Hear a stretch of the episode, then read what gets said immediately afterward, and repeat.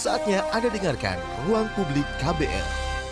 Selamat pagi, kita berjumpa kembali dalam ruang publik KBR bersama saya Don Brady dengan tema pagi hari ini cukupkah pinjaman online ilegal dan bermasalah hanya ditutup? Saudara kisah tentang pengalaman tidak menyenangkan hingga traumatis yang dialami nasabah pinjaman online masih saja kita dengar. Yang belum lama terjadi menimpa seorang ibu yang karena terlambat membayar pinjaman selama beberapa hari dipermalukan penagih suatu pinjaman online. Belakangan diketahui pinjaman itu ilegal alias tidak terdaftar di Otoritas Jasa Keuangan atau OJK. Menurut data OJK hingga saat ini sudah ada seribuan ribuan vintage P2P atau lending ilegal yang ditutup oleh Kominfo berdasarkan rekomendasi OJK melalui Satgas Waspada Investasi. Sementara itu, Lembaga Bantuan Hukum LBH Jakarta mengatakan per Juni 2019 sudah ada 4.500 aduan tentang financial technology atau vintage lending. Angka ini melonjak dari angka akhir tahun lalu sekitar 1.300-an aduan. Sebenarnya seperti apa efektivitas penutupan pinjaman online yang ilegal dan bermasalah? Apakah langkah penutupan aplikasi dan saat dan situs pinjaman online ini saja cukup? Apa langkah yang harus diambil pemerintah untuk melindungi nasabah pinjaman online? Untuk membahas hal ini kita masih menunggu kedatangan Jenny Sirait, pengacara publik LBH Jakarta dan nanti kita akan berusaha menelpon Ferdinando Setu, juru bicara Kementerian Komunikasi dan Informatika atau Kominfo. Tapi sekarang kita terhubung dengan Lala, salah seorang nasabah pinjaman online. Selamat pagi Mbak Lala. Iya, pagi Mbak. Mbak Lala, boleh diceritakan seperti apa cara penagihan yang dilakukan aplikasi pinjaman online yang Anda alami nih Mbak Lala? Kebetulan ya saya pernah di uh, telat untuk bayar ya. Telatnya itu sebenarnya satu hari, di mana hari itu kan 24 jam ya mas, mm-hmm. misalkan tanggal 1, dan saya sudah ditagih seolah-olah saya telat. Mm. Saya merasa itu belum telat, karena itu masih dalam waktu 24 jam. Yeah. Dan bahasanya itu nggak enak banget. Misalkan mm. dengan uh, awal-awal sih bilang ya, mbak untuk penagihan hari ini gitu-gitu. Terus uh, kemudian dengan kata-kata kasarnya yang sampai telepon atau saya nggak ngerti ya sampai dia bisa telepon orang yang ada di handphone saya hmm. gitu. Oke, okay. uh, eh, sampai ada berapa orang yang dikontak dari uh, phone book Mbak Lala? Uh, sekitar dua orang. Sekitar dua orang ya, oke. Okay. Iya. Ada berapa pinjaman online yang anda ikuti dan apakah mereka terdaftar di OJK? Uh, ada beberapa, saya empat ya mas. Mm -hmm. Untuk yang tiga itu terdaftar di OJK, tapi ada yang satu itu tidak terdaftar di OJK. Dan saya ngerasa yang satu itu yang tidak terdaftar di OJK kurang menggunakan bahasa yang baik ya. Mm -hmm. Sampai dia sampai telepon ke kantor saya, seperti itu. Hmm. Apakah sebelumnya Mbak Lala mengecek soal ini sebelum mendaftar? Uh, iya, saya cek. Malah saya pinjaman online saya ini bukan baru-baru aja ya Mas, udah lama banget, hmm. berbulan-bulan. Tetapi saya nggak pernah ngalamin seperti ini yang yang tidak terdaftar di OJK itu. Hmm. Dan dia dendanya gede banget. Oke, bagaimana dengan yang terdaftar di OJK, Mbak Lala? Mereka penagihannya seperti apa? Kalau yang terdaftar di OJK itu masih oke-oke aja ya mas. Uh, tapi memang karena sayanya memang telat, tapi memang dendanya gede dia. Kalau terdaftar ya? Iya, kalau hmm. terdaftar di OJK sih nggak masalah mas. Hmm. Ini yang tidak terdaftar di OJK ya, menurut saya salah. Sampai pernah ada teman saya secara pribadi dengan menggunakan kata-kata kasar, teman saya kan perempuan ya, hmm. sampai mau bilang, Mbak saya beli aja sampai seperti itu mm-hmm. untuk bayar utang mm. atau itu kan udah pelecehan ya mas mm-hmm. artinya uh, ada ketakutan kita sebagai peminjam atau uh, orang yang merasa memang kita harus bayar, tetapi kok begini banget sampai ada ketakutan tersendiri lah kan kita wanita sampai ngomong mau seperti itu. Mm-hmm. Oke, okay. uh, eh, Mbak Lala, um, uh, apa namanya tadi yang sudah terdaftar di OJK itu cara penagihan mereka itu masih uh, wajar dan berapa lama kemarin uh, apa namanya keterlambatannya? Uh, saya sempat terlambat sampai dua minggu. Mm-hmm. Itu memang uh, menurut saya wajar untuk mereka nagih. Mm-hmm. Tetapi memang dendanya yang gak wajar, Mas. Tapi cara penagihan mereka itu masih eh, dalam masih oke okay, karena okay, mereka ya? meringankan artinya pada saat saya bilang saya belum ada uang nih uh, oke okay, mbak bayar untuk dendanya nanti tapi mbak bayar ininya aja pembayarannya uang dipakai gitu. Hmm, oke okay, masih dalam tahap wajar ya. Oke, okay, eh, Mbak Lala tapi sebelumnya nih ya, uh, kan itu sudah tahu si vintage ini ada yang ilegal, tapi uh, kenapa mendaftar ke sana Mbak Lala? Karena tuntutan uh, terdesak ya Mas. Terdesak untuk ya. seperti sebenarnya itu seperti di dalam satu lubang yang salah sih. Yeah Artinya pada saat saya meminjam, saya hanya menutupi yang satu. Hmm. Akhirnya saya minjam, menutup yang satu, meminjam lagi begitu. Jadi semuanya udah saya nggak pakai. Saya udah kebetulan udah lunasin semua. Tapi uh, untuk teman saya ada yang belum lunasi dan dia merasa uh, merasa dilecehkan dan akhirnya dia tutup akunnya sampai mm -hmm. nomor handphonenya dia matiin mm -hmm. dan kenyataannya dia emang harus bayar. Oke, okay. walaupun sudah di itu untuk itu untuk vintage yang ilegal ya, Mbak ya? Iya, tapi sih menurut saya untuk yang ada yang OJK juga seharusnya mereka nggak ini ya, nggak repot ke kantor atau apa ya, walaupun telat satu dua hari. Menurut uh -huh. saya sih karena saya sudah komunikasi yang baik itu nggak wajar menurut saya. Jadi yang tadinya orang nggak tahu jadi tahu gitu, Mas. Oke, okay. sebenarnya dengan kehadiran pinjaman online ini Mbak Lala merasa terbantu nggak sih? Uh, awal-awal memang saya berpikir terbantu ya, tapi menurut saya terlalu gede dan uh, dendanya atau adminnya itu gede banget. Menurut saya nggak wajar. Oke. Okay. Uh, misalkan kita butuh uang, misalkan Mas Don, mm -hmm. uh, pinjam uang satu juta, itu bisa pelepatannya bisa sampai tiga ratus ribu kita bayar untuk satu bulannya. Hmm. dan kita hanya terima tujuh ratus ribu dan itu saya gede banget belum denda. Misalkan kita ada denda satu hari bisa seratus ribu begitu. Hmm. makanya sebenarnya saya bilang itu sebenarnya ada di dalam lubang yang salah nutupin nutupin gitu. Betul. Oke berarti ada ada ada admin di awal dan juga harus ada bunga yang dibayar di akhirnya nanti seperti itu ya mbak yeah, ya. oke data pribadi yang sudah anda berikan itu gimana nih Mbak Lala kan dia bisa mengakses phone book terus juga dia bisa mengakses apa lagi media atau media uh, uh, gimana Instagram uh -huh sejauh ini untuk yang mempermalukan di media sosial saya belum ngerasain karena hmm. kebetulan memang saya belum ngerasain kalau yang media sosial mas belum ada mengganggu sama sekali. Oke belum ada ya? Iya. Hanya tapi, hanya. Tapi uh, untuk pernah teman saya secara pribadi itu dipermalui di media sosial. Oh ya? Seperti apa? Uh, mungkin di WhatsApp ya. Jadi dia aku nggak tahu gimana caranya dia bisa ngelink ke WhatsApp teman-temannya sampai di grup teman-temannya dia dibilang uh, penipu, tukang apa penipu, terus penipu uh, apa penipu yang kabur, yang nggak bisa bayar hutang kayak kayak gitu sampai ke tokonya juga dia ditagih padahal hutangnya cuma satu juta seperti itu hmm. dipermalukannya oh, oke okay. sampai bisa ngeling ke akun WhatsApp ya iya sampai yang bisa ngeling akun WhatsApp di Facebook pun dia fotonya itu dibilang dia penipu dan dicari gitu Oke. Okay. Teman saya cowok. Oke. Okay. Nah, so terkait soal apa yang sudah Mbak Lala alami ini, apakah sudah ada langkah hukum yang diambil Mbak Lala? Uh, saya bingung mas. Waktu itu saya pernah uh, telepon LBH, tapi tidak pernah ada yang angkat. Tapi masuk nomor handphonenya dua, nomor telepon kantornya, tapi tidak pernah diangkat. Uh -huh. Tapi untuk secara tertulis atau apa saya tidak pernah. Tapi so, saya untuk mencoba menghubungi LBH sendiri, saya sudah pernah. Sudah pernah ya. Dan ya uh, sekarang apa yang uh, Mbak Lala lakukan uh, masih tetap berusaha untuk mengambil langkah hukum atau gimana? Kalau pribadi saya sih enggak mas, karena saya sudah nggak mau ambil pusing. Mm-hmm. Kemarin itu sempat agak stres juga, teman-teman jadi tahu saya punya utang sebenarnya nutup nutupin kan, tapi saya udah tutup semua. Hmm, begitu. Sudah tutup uh, dalam arti sudah dilunasin atau memang ditutup ya, saja akunnya? saya udah dilun saya udah lunasin uh-huh. semua.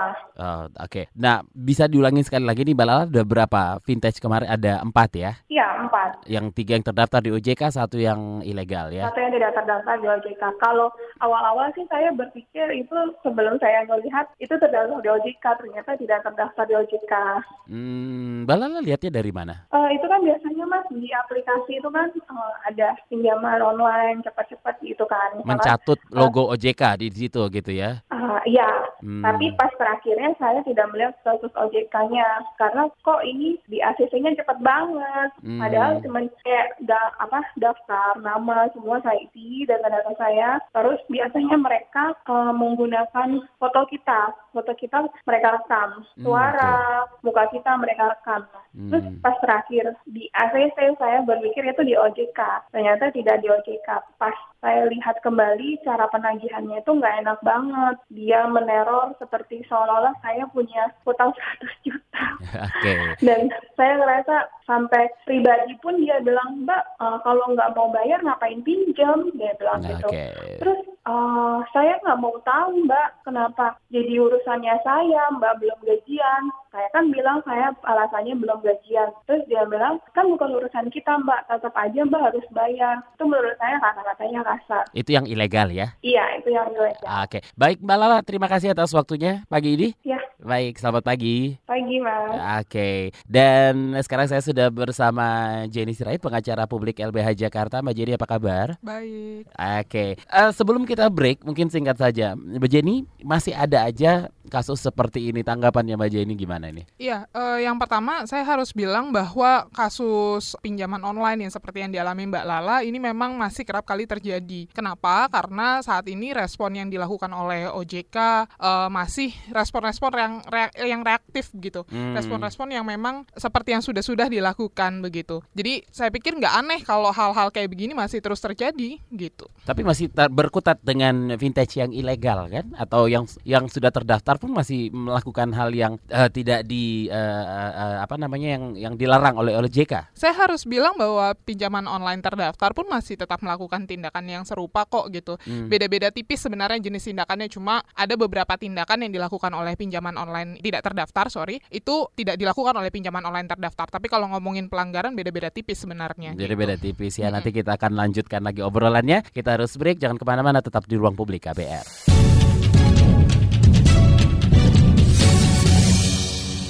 Anda masih mendengarkan Ruang Publik KBR bersama saya Don Brady dengan tema pagi hari ini. Cukupkah pinjaman online ilegal dan bermasalah hanya ditutup? Dan saya masih bersama Jenny Sirait, pengacara publik LBH Jakarta. Mbak Jenny, tadi eh, kita sudah ngobrol dengan Mbak Lala yang um, korban ya, bisa kita bilang korban vintage yeah. ilegal. Yeah. Ada beberapa poin yang saya highlight dari pernyataan Mbak Lala itu adalah uh, uh, bunganya yang tidak wajar, terus mm. juga denda per hari itu besar, penagihan yang kasar dan bahkan melecehkan dan hal-hal yang seperti ini memang sudah sering kita dengarkan.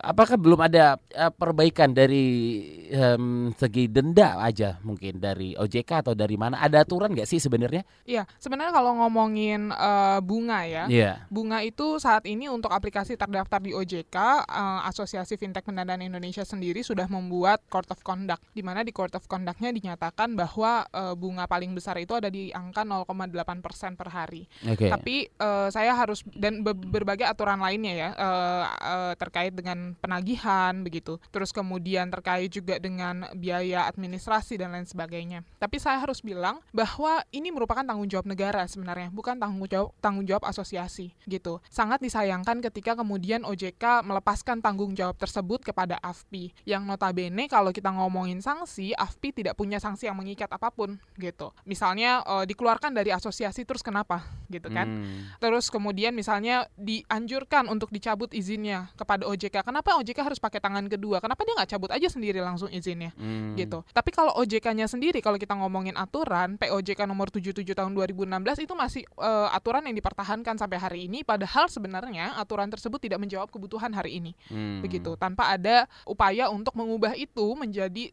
aturan yang memang menjawab kebutuhan hari ini. Itu yang pertama. Yang kedua juga saya harus bilang bahwa OJK masih berkelit dengan bilang bahwa OJK tidak mau mengatur aplikasi pinjaman online, tidak mengatur aplikasi pinjaman online tidak terdaftar di OJK. Padahal kalau kita merujuk kepada aturan pada undang-undang misalnya undang-undang OJK, di situ jelas OJK punya tanggung jawab terhadap seluruh aplikasi terdaftar maupun tidak terdaftar gitu. Jadi OJK nggak bisa membatasi dirinya dengan aturan yang dia buat sendiri, tapi aturan tersebut melanggar undang-undang begitu. Hmm, oke. Okay. Nah, dalam enam bulan saja sudah ada tiga ribuan laporan ke LBH Jakarta terkait financial technology atau vintage Betul. Uh, ini ya atau pinjaman online. Jadi per Juni 2019 itu ada 4.500-an aduan yang masuk. Betul. Bisa disampaikan Mbak Jenny sampai di mana proses pengaduan yang sudah masuk saat ya, ini? 4.500 itu sebenarnya pengaduan yang masuk uh, ke LBH LBH kantor lain juga ya. Maksudnya uh, di bawah YLBHI. Jadi ada beberapa ada LBH Surabaya misalnya, LBH Pekanbaru dan lain sebagainya. Tapi masih di bawah YLBHI sudah ada 4.500-an pengaduan. Nah, kalau mekanisme penanganannya sendiri satu jelas LBH Jakarta dan LBH LBH kantor di bawah YLBHI punya tipologi penanganan kasus bantuan hukum struktural. Hmm. Jadi kami bukan mau memadamkan api kalau ada kebakaran, tapi gimana caranya supaya kebakaran nggak terjadi lagi. Hmm. Karenanya kami terus mendorong supaya aturan ada nih supaya yang kayak gini-gini nggak terjadi lagi. Karena gini gini hitung-hitungan matematisnya gini. Akhir tahun lalu kami sudah menerima sekitar 1.600-an pengaduan. Terus uh, pertengahan tahun ini kami sudah terima to total semua ada 4.500-an pengaduan. Kalau masalahnya nggak dicabut dari akar, ini akan terus berkembang jadi makin besar lagi, makin besar lagi, makin besar lagi. Jadi kalau uh, eh, LBH Jakarta dan LBH LBH kantor di bawah YLBHI lainnya, satu fokus kami adalah aturan, regulasi atau sistem. Terus yang kedua terkait dengan penanganan masing-masingnya gimana? Karena kan pasti kebutuhan pendeknya teman-teman adalah ini harus ditangani dulu nih. Saya nggak hmm. mau mengalami ancaman, saya maunya ini bunga berhenti. Nah, uh, ada mekanisme restrukturisasi dan penjadwalan ulang pinjaman yang kami tawarkan ke teman-teman begitu. Kami buatkan skemanya, teman-teman tinggal isi dan kemudian kirim ke aplikasi pinjaman online terkait dan juga kepada OJK ditembuskan kepada OJK, ditembuskan juga kepada kami supaya kami bisa mengawasi. Ada juga kemudian kami uh, ajari teman-teman untuk lapor ke polisi, kami kasih tahu alat buktinya apa, kami coaching begitu ya. Bahkan beberapa yang dalam kasus-kasus khusus tuh kami benar-benar dampingi langsung untuk lapor ke kepolisian. Itu yang kemudian terus terus menerus dilakukan. Tapi saya harus bilang bahwa penanganan satu-satu ini 4.500 itu yeah. panjang sekali begitu ya. Hmm. Uh, mendampinginya kami luar biasa butuh effort yang sangat besar begitu. Nah, tapi uh, itu pun tetap kami lakukan walaupun tembakan besarnya tetap adalah regulasi melalui kebijakan dan sistem begitu. Oke, okay, kalau masalah regulasi kita ngobrolnya bukan hanya pihak OJK saja mungkin yang harus dituju. Bagaimana kan Kominfo sendiri Mbak Jenny? Ya, kalau kita ngomongin aturan sebenarnya skemanya bukan cuma POJK ya. Kalau mm -hmm. uh, kalau OJK berarti kan aturan aturan yang dibuat adalah POJK. Yeah. Tapi kalau kita mau ngomongin integrasi uh, apa namanya? integrasi mekanisme penanganan mm. dan sistem itu bukan cuma ya itu tadi ada Kominfo, ada kepolisian juga ada terlibat di dalamnya dan lain sebagainya. Nah, maka tingkatannya mungkin undang-undang itu yang lebih tepat. Mm -hmm. Gitu. Uh, masalahnya hari ini nggak ada undang-undang yang mengatur secara khusus peer-to-peer lending atau financial teknologi deh secara menyeluruh nggak ada aturan terkait dengan hal itu gitu. Bahkan negara hampir bisa dibilang nggak punya niatan untuk membuat aturan terkait dengan hal tersebut, aturan yang memberikan perlindungan hukum dan hak asasi manusia terhadap masyarakat begitu. Hmm, aturan-aturan seperti itu ya. Mm -mm. Nah, berarti 4.500-an aduan yang sudah masuk ke LBH sendiri itu sejak tahun lalu ya dibuka seperti ya. Dan mm. apa yang bisa dilihat dari angka ini? Ada kemungkinan lagi untuk akan bertambah? Tentu saja. Tentu saja. Tentu ya? saja. Kalau memang negara nggak punya niatan untuk bikin uh, regulasi, baik itu aturan maupun sistem, ini akan terus berkembang. Hmm. Apalagi kita tahu hari ini perputaran tahun lalu uh, pinjaman online itu di akhir tahun lalu ada di sekitar angka 20 triliun perputaran uh, uangnya begitu ya. Pertengahan tahun ini diperkirakan itu sudah sampai 40, something triliun. Nah, saya nggak tahu nih di akhir tahun ini akan akankah mungkin jadi 60 triliun dengan perputaran yang sebegitu besar, aplikasi yang sebegitu banyak. Saya nggak saya pikir kalau negara nggak bikin aturan, nggak bikin sistem, nggak menutup kemungkinan korban ini akan terus bertambah melihat hmm. perputaran yang semakin besar begitu. Hmm, Oke, okay. tadi um, sempat juga ditanyakan, saya tanyakan ke Mbak Lala, salah satu korban vintage, um, apa langkah hukum yang sudah diambil mencoba untuk melapor ke LBH? Katanya dia mentok, tidak ada yang menanggapi dan cara melaporkan ke LBH sendiri seperti apa sih, Mbak Jenny? Ini masih dibuka sampai sekarang? Iya, kalau pengaduan melalui online uh, dalam arti pos uh, pinjaman online kami sudah cabut sebenarnya uh, ininya apa namanya formnya dari kami punya website karena kan sebenarnya waktu itu kami buka pos pinjaman online-nya cuma tiga minggu. Hmm. Tapi saya paham bahwa banyak form-form yang menyebar form tersebut menyebar nih ke grup-grupnya teman-teman begitu sehingga kemudian teman-teman mengirimkan lagi form tersebut ke uh, websitenya LBH Jakarta dan itu akan ketolak dengan sendirinya karena sistemnya kami hmm. begitu. Nah, bagaimana mekanisme setelah pos itu yang bisa teman-teman lakukan adalah satu teman-teman bisa email sebenarnya hmm. ke email pengaduan at bantuanhukum.or.id itu yang pertama gitu. Yang kedua teman-teman bisa datang langsung saja ke LBH Jakarta atau LBH LBH kantor di bawah YLBHI lainnya kalau misalnya teman-teman ada di daerah ya gitu. Tapi kalau melalui mekanisme form itu yang sudah menyebar sedemikian rupa yang juga sudah kami sebenarnya sudah kami take down dari website kami itu udah nggak bisa lagi gitu. Hmm. Oke, okay. rata-rata pengaduan dari uh, uh, para korban ini adalah uh, in vintage ilegal kah atau balik lagi ya ke pertanyaan sebelum ke saya break hmm. tadi itu adalah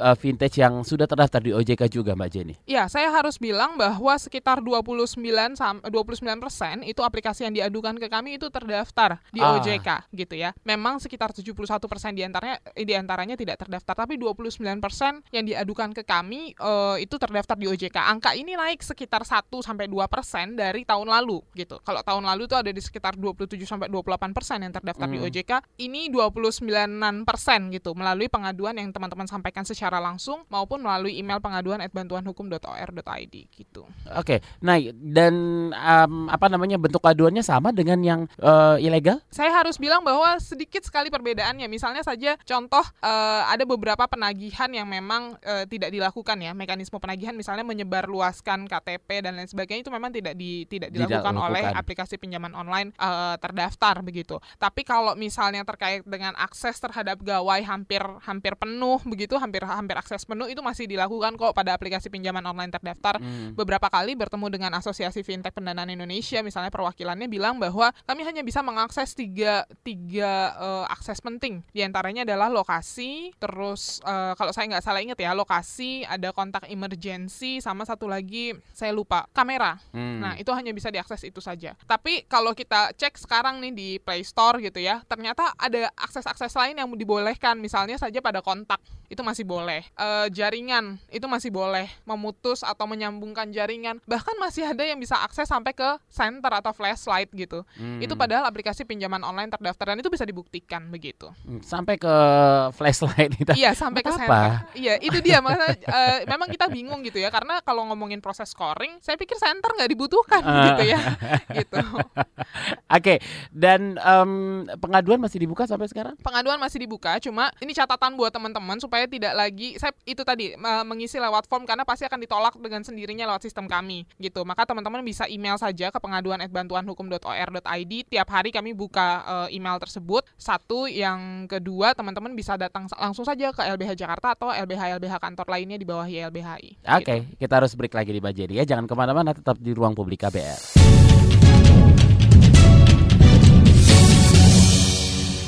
Anda masih mendengarkan Ruang Publik KBR dengan tema pagi hari ini. Cukupkah pinjaman online ilegal dan bermasalah hanya ditutup? Masih bersama saya Don Brady. Saya masih bersama Jenny Sirait, pengacara publik LBH Jakarta. Mbak Jenny, kita masih berusaha menghubungi Ferdinando Setu, juru bicara Kementerian Komunikasi dan Informatika. Mudah-mudahan beliau tidak lagi ada acara dan bisa berbincang dengan kita melalui sambungan telepon ya. Tapi sambil menunggu kita bacain dulu beberapa WhatsApp yang sudah masuk dari Dewi di Padang. Saya sering dapat SMS yang menawarkan pinjaman online dan sudah beberapa nomor yang saya laporkan. Karena banyak saya jadi lama-lama malas juga melaporkan. Kalau terkait nomor handphone ini apakah ada satu pengaduan saja cukup untuk memblokir satu nomor atau ada jumlah tertentu? Uh, ini maksudnya mungkin ada beberapa nomor masuk ke ya. Mbak Mbak ini, ya.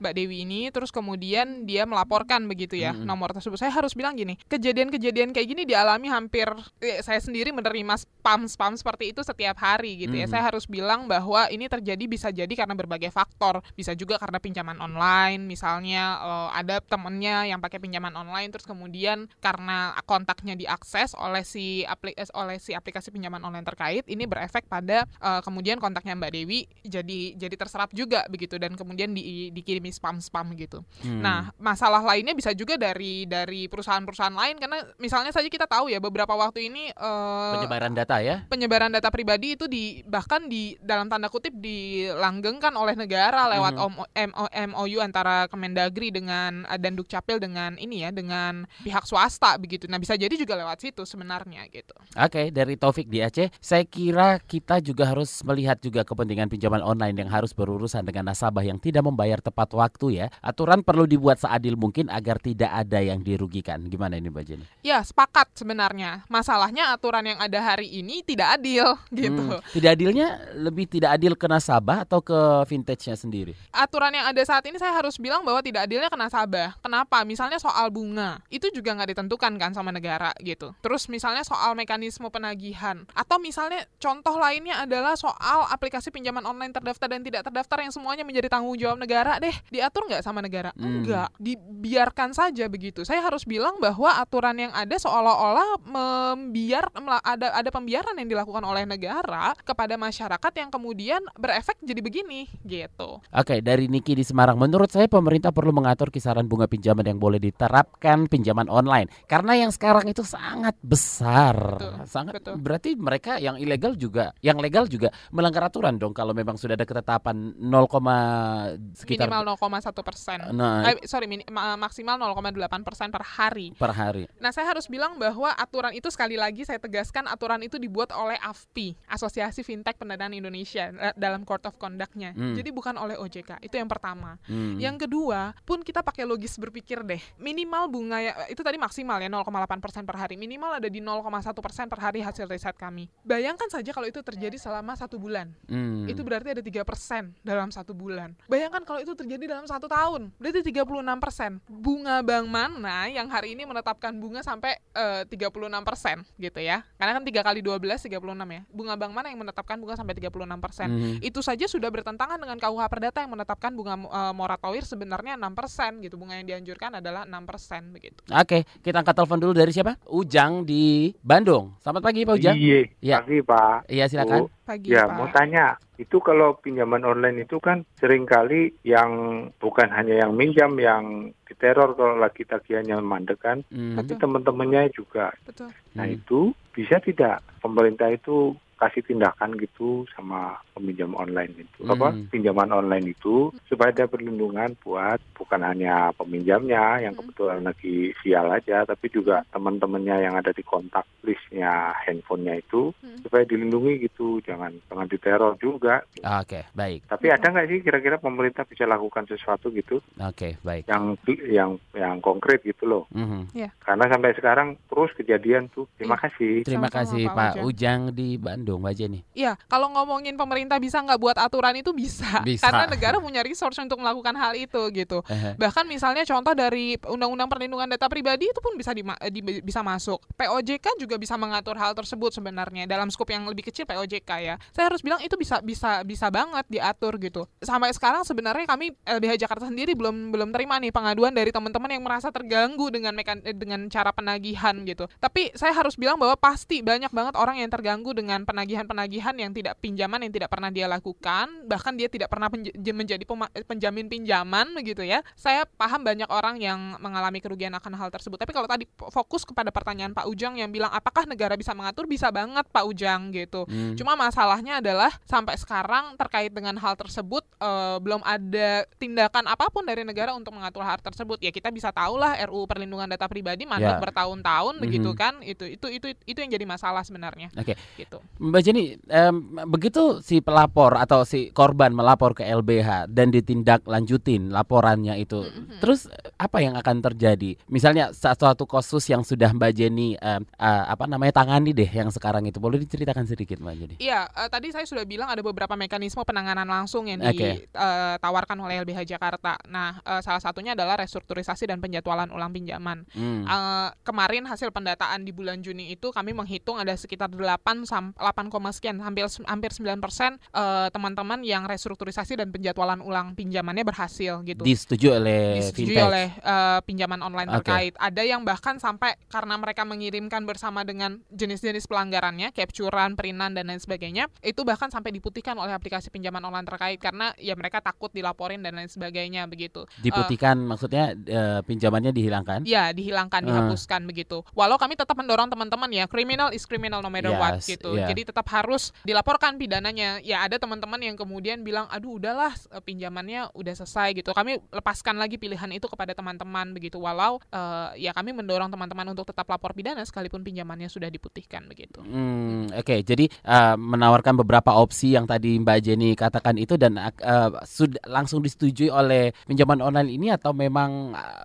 apa namanya ada negosiasi lain lagi? LBH sendiri men menemani? Iya, kalau uh, terkait dengan yang sudah disetujui disetujui, ada yang sekali kirim langsung kemudian disetujui. Ada yang kami tunggu kami kirim surat desakan dulu baru kemudian disetujui gitu. Ada ada cukup banyak aplikasi yang kami kirim surat desakan baru kemudian disetujui uh, aplikasi pinjaman online yang uh, sorry permohonan penjadwalan ulang dan ininya dan restrukturisasinya begitu. Oke, kita ada WhatsApp lagi yang sudah masuk dari Linda di Jambi. Apakah keputusan pinjaman online ini hanya mendapatkan data kita satu-satunya dari handphone kita? Saya belum pernah meminjam lewat pinjaman online, tapi kalau mau meminjam saya kira terpaksa pakai handphone yang kosongan saja. Iya, saya harus bilang sebenarnya gini. Ini himbauan LBH Jakarta sejak bulan Januari kemarin. Kami menghimbau masyarakat untuk tidak dulu menggunakan aplikasi pinjaman online sampai negara kemudian membuat aturan yang memberikan perlindungan hukum dan hak asasi manusia. Saya pikir e, meminjam dengan handphone kosongan dan lain sebagainya itu tindakan-tindakan yang sebenarnya e, bisa saja dilakukan, tapi itu nggak menyelesaikan masalah akarnya. Hmm. Gitu. E, saya harus bilang lebih baik nggak usah dulu deh pinjam di aplikasi pinjaman online. Orang negara nggak bisa atur dengan baik kok gitu. Bahkan kami harus bilang sampai kalau negara nggak punya niat untuk mengatur, membuat regulasi dan sistem terkait dengan aplikasi pinjaman online ini, mungkin mungkin memang pinjaman online nggak cocok untuk ada di Indonesia begitu. Oke, dari um, Anwar di Kalimantan, apakah tidak bisa pemerintah atau bank pemerintah punya aplikasi pinjaman online juga tapi dengan bunga yang wajar dan jumlahnya tidak perlu besar-besar? Kalau ini ada, tentunya masyarakat tidak perlu pinjam ke online swasta, pinjaman online swasta. Bisa saja, tapi saya harus bilang begini, ini pun sekali lagi tidak menutup kemungkinan bank baik itu BUMN dan lain sebagainya tidak menutup kemungkinan kejadian yang sama akan terjadi gitu. Kenapa? Karena nggak ada rulesnya, nggak ada aturannya gitu. Jadi kalau ditanya bisa nggak uh, bank-bank BUMN aja yang bikin atau misalnya di bawah negara misalnya, saya harus bilang bisa aja. Tapi hmm. apakah bisa juga uh, kemudian dalam satu dua bulan, tiga bulan, satu tahun mungkin bisa baik-baik saja begitu. Tapi bisa nggak pelanggaran-pelanggaran ini terjadi lagi? Bisa aja karena nggak ada aturannya hmm. gitu. Hmm. Kita masih mencoba menghubungi uh, juru bicara Kementerian Komunikasi dan Informatika Ferdinandus Setu. Tapi sebenarnya pertanyaan ini harus saya tanyakan ke ke Pak Ferdinandus Setu. Tapi mungkin Mbak Jenny bisa menjawab. Hmm. Tapi sebenarnya apakah pihak pinjaman online ini bisa dijerat dengan UU ITE Mbak Jenny? Saya bilang itu bisa, bisa, bisa banget ya? begitu. Dengan uh, pasal-pasalnya yang karet-karet.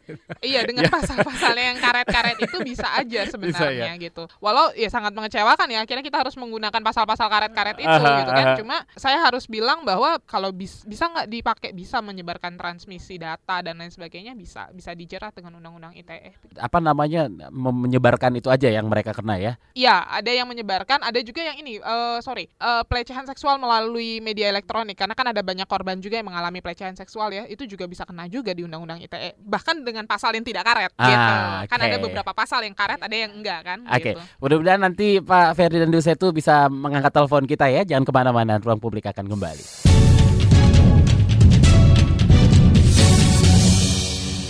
Anda masih mendengarkan Ruang Publik KBR dan kita sudah di segmen terakhir dengan tema pagi hari ini cukup pinjaman online ilegal dan bermasalah hanya ditutup. Saya masih bersama Jadi Sirait pengacara publik LBH Jakarta dan kita masih mencoba sih sebenarnya ya akan menghubungi Pak Ferdinand Setu, juru bicara Kementerian Komunikasi dan Informatika. Mungkin beliau masih sibuk karena masih banyak banget pertanyaan yang sebenarnya uh, bisa ditanyakan ke Pak Ferdinand Setu masalah terkait um, apa namanya undang-undang ITE gitu ya Mbak Jenia, terus juga um, rencana lain dari Kominfo selain menutup uh, vintage ilegal ini, terus juga uh, apa namanya masalah-masalah aduan-aduan masyarakat ini. Nah, Mbak Jenny terkait dengan undang-undang ITE itu, apakah gampang kita melaporkan uh, kalau kita sudah uh, terkena misalnya penyebaran data hmm. atau hmm. pelecehan seksual di media sosial atau di mana pun itu mengabung apa namanya melaporkan ke pihak yang berwajib. Saya sudah kena nih seperti ini gitu. Gampang nggak sih? Ya, saya harus bilang bahwa saya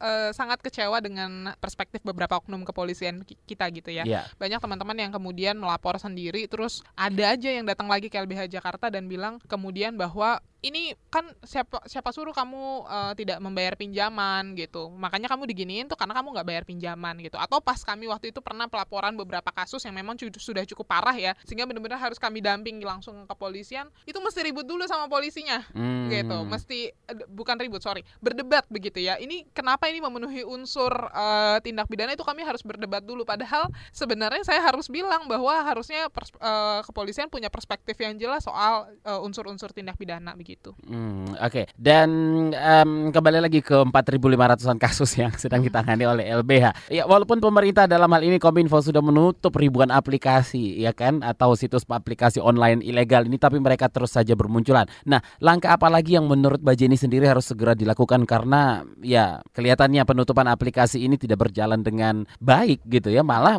semakin muncul lagi, muncul lagi uh, dan situs pinjaman online bermasalah itu makin banyak menutup, terbuka lagi, ditutup, buka lagi. Gini, langkah apa yang harus di, dilakukan pemerintah ini, Mbak Jenny? Cabut akarnya. Akarnya hmm. adalah nggak ada aturan. Itu jelas. Itu berulang-ulang kami sampaikan dalam beberapa pertemuan dengan OJK, pertemuan dengan ke Kominfo, kami selalu bilang ini masalah karena dipotong rantingnya doang, gitu. Hmm. Kenapa ini berkembang terus? Dipotong rantingnya, ternyata getahnya bikin uh, ranting yang lebih banyak lagi, begitu. Nah, hmm. kalau ditanya apa yang harus dilakukan pemerintah, ya cabut akarnya. Akarnya apa? Nggak ada aturan, nggak ada regulasi, hmm. gitu. Regulasi yang bicara soal aturan dan sistem itu nggak ada. Jadi kalau mau ditanya apa yang harus dilakukan negara, bikin aturannya. Hmm. Satu, itu aturan baik dalam skup kecil maupun skup besar ya. Skup besarnya bisa apa? Bisa jadi akar masalahnya adalah karena aturan induknya nggak ada. Undang-undang perlindungan data pribadi sampai sekarang masih mandek gitu di Komisi 1 uh, eh, DPR RI. Itu yang itu yang kemudian perlu segera dilakukan pemerintah. Ini masalah makin gede dan akan semakin besar kalau negara kemudian terus diam nih melakukan pembiaran hmm. gitu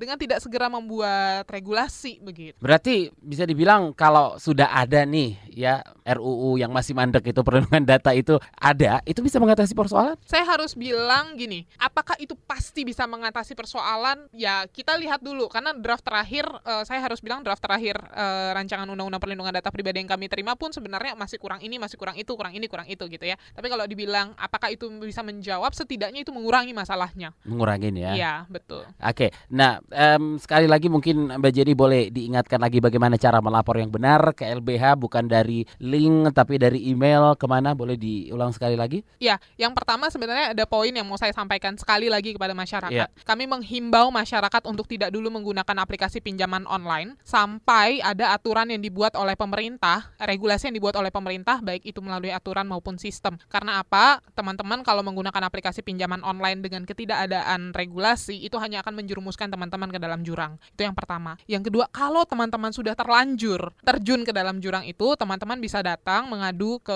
LBH Jakarta atau LBH LBH lain di bawah YLBHI. Teman-teman bisa buka websitenya YLBHI, uh, eh, bisa datang mengadu secara langsung ataupun bisa dengan email ke email kami di uh, pengaduan at bantuanhukum.or.id. Kami minta teman-teman untuk tidak lagi mengisi form-form uh, yang sudah menyebar. Saya paham ada form-form yang sudah menyebar terkait dengan pos pinjaman online yang kami buka November lalu, tapi itu sudah kami take down mm-hmm. dari website kami. Jadi dengan sendirinya itu akan uh, ditolak oleh website uh, oleh oleh uh, sistem kami begitu. Jadi teman-teman ya itu tadi dua caranya teman-teman bisa datang langsung ke LBH Jakarta atau LBH LBH kantor lainnya kalau teman-teman ada de- di daerah di bawah YLBHI dan satu lagi teman-teman bisa email ke pengaduan bantuanhukum.or.id. Oke, masih ada WhatsApp ini dari Tri di Jakarta sampai saat ini pengajuan yang paling maju progresnya itu apa dan apa pengaduannya? Pengaduan yang paling cuk paling maju progresnya ya. Hmm. Apa ya? Gak ada.